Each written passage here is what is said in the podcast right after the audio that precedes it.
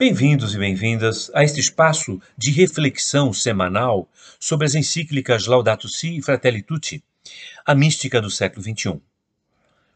A encíclica Laudato Si nos propõe, em sua essência, uma espiritualidade da sustentabilidade. Nós podemos começar a entrar nessa espiritualidade por meio do livro do Gênesis, que nos coloca, os seres humanos, como representantes de Deus perante a criação. Mas nós sabemos que na história nem sempre nós agimos assim, e então chegamos ao século XXI com uma gigantesca crise ambiental. Essa gigantesca, gigantesca crise ambiental nos mostra que, além do esgotamento dos recursos naturais, nós vivemos hoje um esgotamento dos recursos relacionais, as relações. A espiritualidade da sustentabilidade se espelha na trindade. Se trindade é relação, nós deveríamos cuidar das relações entre nós, seres humanos, e das relações entre a humanidade e a natureza. E nós sabemos que essas relações não vão bem e se caracterizam atualmente pela violência. As relações trinitárias caracterizam-se ainda pela não dominação. A não dominação de etnia, de gênero, de classes, a não dominação sobre outras formas de vida e sobre os processos mantenedores delas. E a cooperação, essa sim, deveria ser a tônica nas relações, revertendo o esgotamento relacional em nossa sociedade.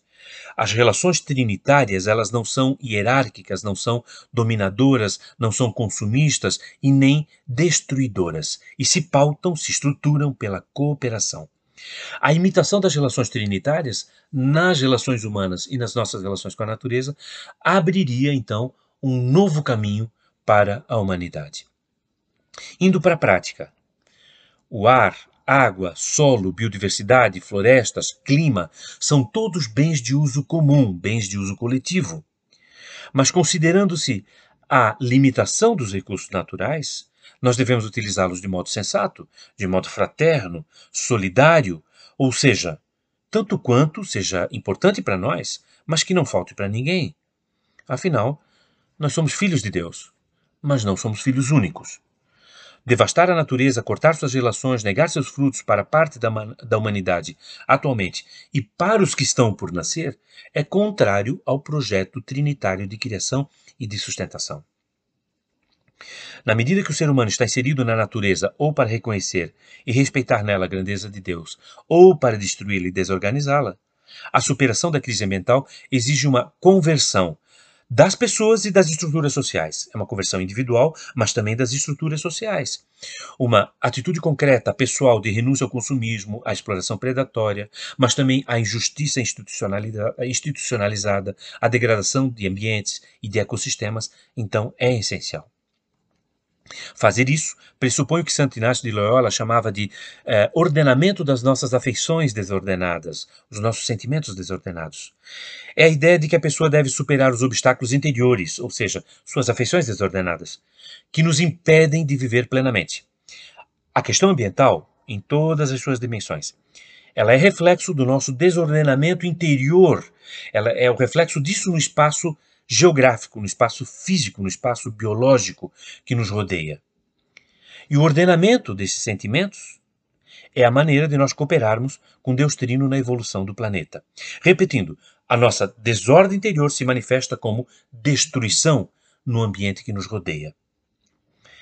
A partir do momento que nós adquirimos essa consciência, que a gente consegue adquirir essa consciência do bem e do mal, como simbologicamente aparece no livro do Gênesis, a nossa tarefa central deveria ser passar a cuidar da árvore da vida, no Gênesis 3, a que gera frutos para gerações, gerações, gerações e gerações.